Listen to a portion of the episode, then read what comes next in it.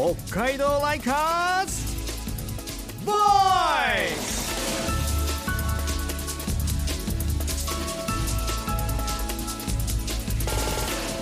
こんばんは田村みな実です。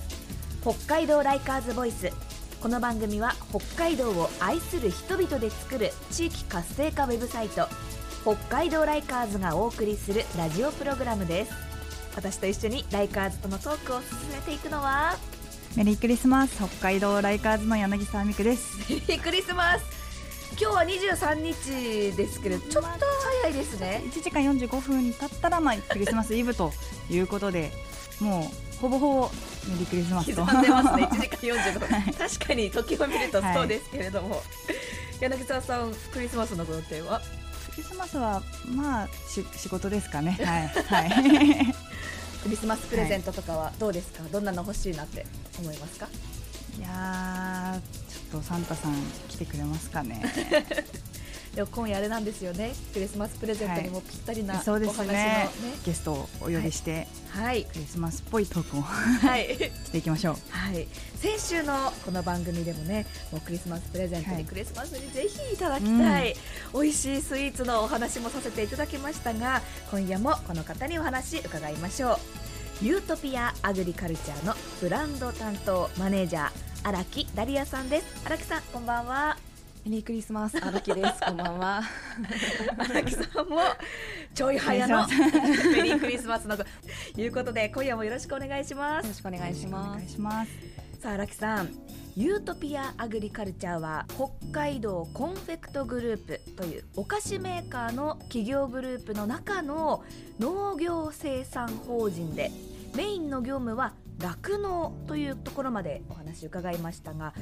どんなスタイルの酪農をされていらっしゃるんでしょうか？はい、放牧による酪農というものを実践しておりまして、でその中でも牧場とお菓子工場とでお客様まで巻き込んだ循環というものを大切にしている形になっています。放牧のお話なんですけど、放牧って牧場内に生えている牧草を牛さんが食べて。でそこで糞尿だとかをあの地面に落とすんですけどでその上をこうまた歩いていってそこで土が良くなるんですね。有機物が増えたりだとかで土の栄養分が良くなってまたいい草が生えてくる。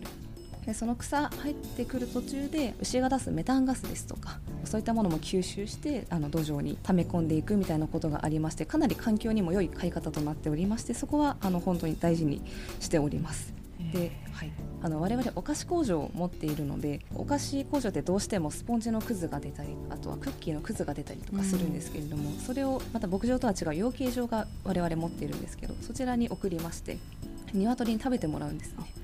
えー餌になるっていうことです餌になるね。はい。えでそれによってできた卵がちょっと甘みが出たりとかコクが出たりということがありましてそこでいい卵ができると。ーすごい。はい、でその牛乳と卵をお菓子工場に持って行ってお菓子を作る。そうすると原材料がいいものを使っているのであの非常に良いお菓子ができるんですね。でそうするとお客様にもそれを楽しんでいただけるっていうすごく地球環境にも動物にも人にも良い循環というものがあのできているかなと思っています。はあ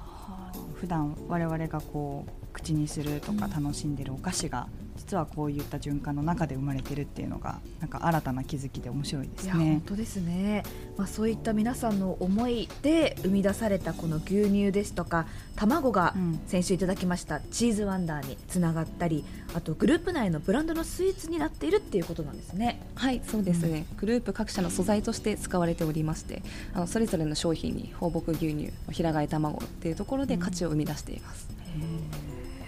こういった牛乳とか野外卵とかもそのまま買えたりするんですか？はいそうなんです。オンライン限定にはなるんですけれども、4週に一度サブスクのスタイルでお届けするっていうこともやっております。平飼い卵と牛乳と飲むヨーグルトがセットになったものでしてなんでサブスクにしてるかってとこなんですけど、放牧によって牛乳を作るとあの季節によって味が変わっていくんですね、ああの青草を食べてとかそういうことをしているので冬はあの脂肪分を溜め込むので牛が寒くて、はい。なので牛乳もちょっと濃いというかこっくりとした味になるというかそういう若干の違いが出るのでできればこう年中通して今月味変わったなみたいなものを楽しんでいただきたいなっていう思いで定期便で、はい、販売しております。すごい季節で変わるそんなに変わるんですね牛乳。はい、かなりあのあっさりとなんかこってりというかこっくりというか、はい、変わっていきます。そうね。牛乳もご用意いただきまして、じゃあいただきましょうか。ね。はい、まず結構色がうん。なんかあのいつも飲んでるものよりも若干こう黄色いいそうというかですね。はい、はい、そうですね。牧草に含まれているビタミンだとかカロテンだとかの色があ。あの出てきておりましてちょっと黄色くなってます。この見た目にもすぐねうん。現れるんですね、うん。いただきます。いきます。あ。あはい美味しい。うん。これはその冬の特徴そのちょっとはい。濃いというか、へえうん。味がねしっかりとしてますね、あ香りとかも特徴的なちょっと。そうですね、うん。美味しい。でもなんかこうまろやかというか、うん。味こってりですけどサラサラサラサラではないうん。感じ？っていうんですか？はい、あでも味しっかりとしていて、味も美味しいですね、ありがとうございます。飲んでもちょっと違いが感じやすいと思うんですけど、うん。はい。放牧牛乳ってお菓子に加工するとさらに風味が出るっていうふうに思っておりましてなんでやっぱりお菓子に使いたいという思いがあるんですね。あーでもなるほどですね。こうやって飲む以外にこうやってお菓子として食べた食べると、うん。また違った風味で、うん。より良いこう牛乳らしさが感じられるっていう、はい、でもあのあ柳沢さんもそうですね。はい。まああの北海道にはあの、まあ、多くの酪農家さんがいらっしゃいますし大規模なあの農業法人もあるかなと思うんですけれども、まあ、そういった環境の中で酪農だったり養鶏、まあ、つまり原料から作るっていうことを始められたきっかけっていうのは何だったんですか？はい。まあ、そもそもお菓子屋なのでグループではお菓子作りにおいて大切にしている美味しさの3原則っていうものがあるんですね、1個目がよりフレッシュであることもう1個がより手間をかけることもう1つがより良い原材料を使うことっていう3原則があるんですけれどもフレッシュとか手間とかってこちら側で何とでもなる部分ではあるんですけどより良い原材料を使うっていうのは仕入れをしてるだけではなかなかこだわりきれない部分でありまして、じゃあ自分たちでやってみようと。いうことになってあのお菓子屋が始めた農業部門ということになります。で今までのお話の中でこのユートピアアグリカルチャーの製品ってあのオンライン販売ですとかねサブスクつまりこう宅配っていうのが中心で牧場とかお店とか私たちがこう直接目にしたり接したりできる機会っていうのは、まあ、あまりないなっていうふうに感じているんですけれどもそのあたりはこう今後何か展開を考えていらっしゃるんでしょうか？お店っていうのは実はな今のところ考えていないんですけれども、一箇所だけ来ていただける場所がありましてあのバンケイという場所ですね。はい、スキー場とかもねあそうですありますね、はい。あそこであの山地酪農で実験をしている番系農場というところがあるんですけれども、はい、そこで、えー、と現在は平飼いの養鶏をやっておりまして、そこで取れた卵を自動販売機で販売しているということをやっております、ただですね冬期間がちょっとお休みをいただいておりまして、は はいい次帰るのはまた春になるんですけど、はい。なんで卵を買買いに来ていただける場所が一箇所あります。あそうなんですか。はい、じゃあちょっと最後にですねあのユートピアアグリカルチャーさんがこれからどんなことを展開していこうとされているのかお聞かせいただけますでしょうか。はい、私たちの目標っていうのは本当に放牧酪農の価値を上げるっていうところにありましてでひいてはその本物の素材が残り続けるようなことをしていきたいと、でその残った素材を使ってお菓子屋ですのであの美味しい素材を使ったスイーツをこれからも皆様にお楽しみいただきたいなと思っております。ありがとうございます。はいなんかこの美味しいって当たり前じゃないんだなっていうのを改めてすごく感じましたありがとうございます。今夜は北海道コンフェクトグループユートピアアグリカルチャーブランド担当マネージャーの荒木ダリアさんとお話ししていきました。ありがとうございました。ありがとうございました。はい、あのお菓子屋さん呼ばれたんですけど環境問題のことばっかり話して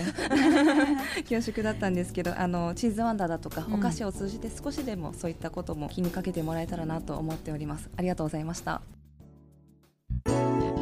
北海道ライカーズ Voice ライカーズピックトークです今夜はいわゆるクリスマスイブイブですからスイーツの話題がいいですかね？もちろんですね。まあ、今夜は北海道ライカーズに先月掲載したばかりの記事で冬限定のスイーツの話題でございます。限定とか言われるともう惹かれますねわかりますね。はい限定って言葉に弱いですよね。北海道コンフェクトグループが毎年冬だけに展開しているブランドスノーのスイーツです。おー冬限定のスノー。はい、まず紹介したいのがあのスノーサンドという商品なんですけれども白黒2つの種類があってですねライカーズの生地からそのままちょっと抜粋させていただくととろけるチョコレートをバター香るラングドシャにして忍ばせた新食感の生チョコレートサンドクッキー。うわということですね。ーで新食感、はい、試したい。ような、ははい、あともう一つですねスノーボールはい。なんですけれども、こちらですねあのまろやかな生クリームを生チョコレートで包み込んだ生トリュフチョコレート。で2つの生をですね一緒に楽しんでいただけるダブル生スイーツというところでうわーこちらももうた聞くだけでお腹が空いてきますね。生まるまるってやっぱりこう魅力的ですよね、もうこれ以上紹介しなくてもいいんじゃないですか、はい。っていうくらい間違いなく入手困難になりそうじゃないですか？いやそうですね、はい。あのもうスノーサンドもスノーボールもともにですね11月上旬からですねオンラインショップのほか北海道では新千歳空港の4つの店舗で販売されていまして私もあの札幌から帰る時にやっぱりあの空港を使うのではい。毎回の買おうと思うんですけどもう大人気すぎて売り切れちゃってるんですよね。あなのでちょっと来た時にこの前買うことができましー。た計画的に。計画的に、はい、買ってどちらもいただいたんですけど本当に美味しくってぜひ食べていただきたいなと思いますね。それめがけていくっていう方も多いということですね。や多いと思います。はい実際の店舗以外でもですねあのスノーの公式 LINE の登録者限定でオンラインショップを毎朝10時からオープンしているみたいなのでそちらもチェックいただければなと思ってます。うん。ね、放牧だからこそこの味わいになるんですっていうねお話も荒木ダリアさんに伺いましたけれども、春夏秋冬その時期によって味わいが違って、うん。で今はねこの冬だからこそこの美味しさにつながるっていう、冬限定のこちらの商品もねぜひ食べたいですね。食べたいですねまた。はい。はい、詳しくは北海道コンフェクトグループのホームページをご確認ください。北海道ライカーズ Voice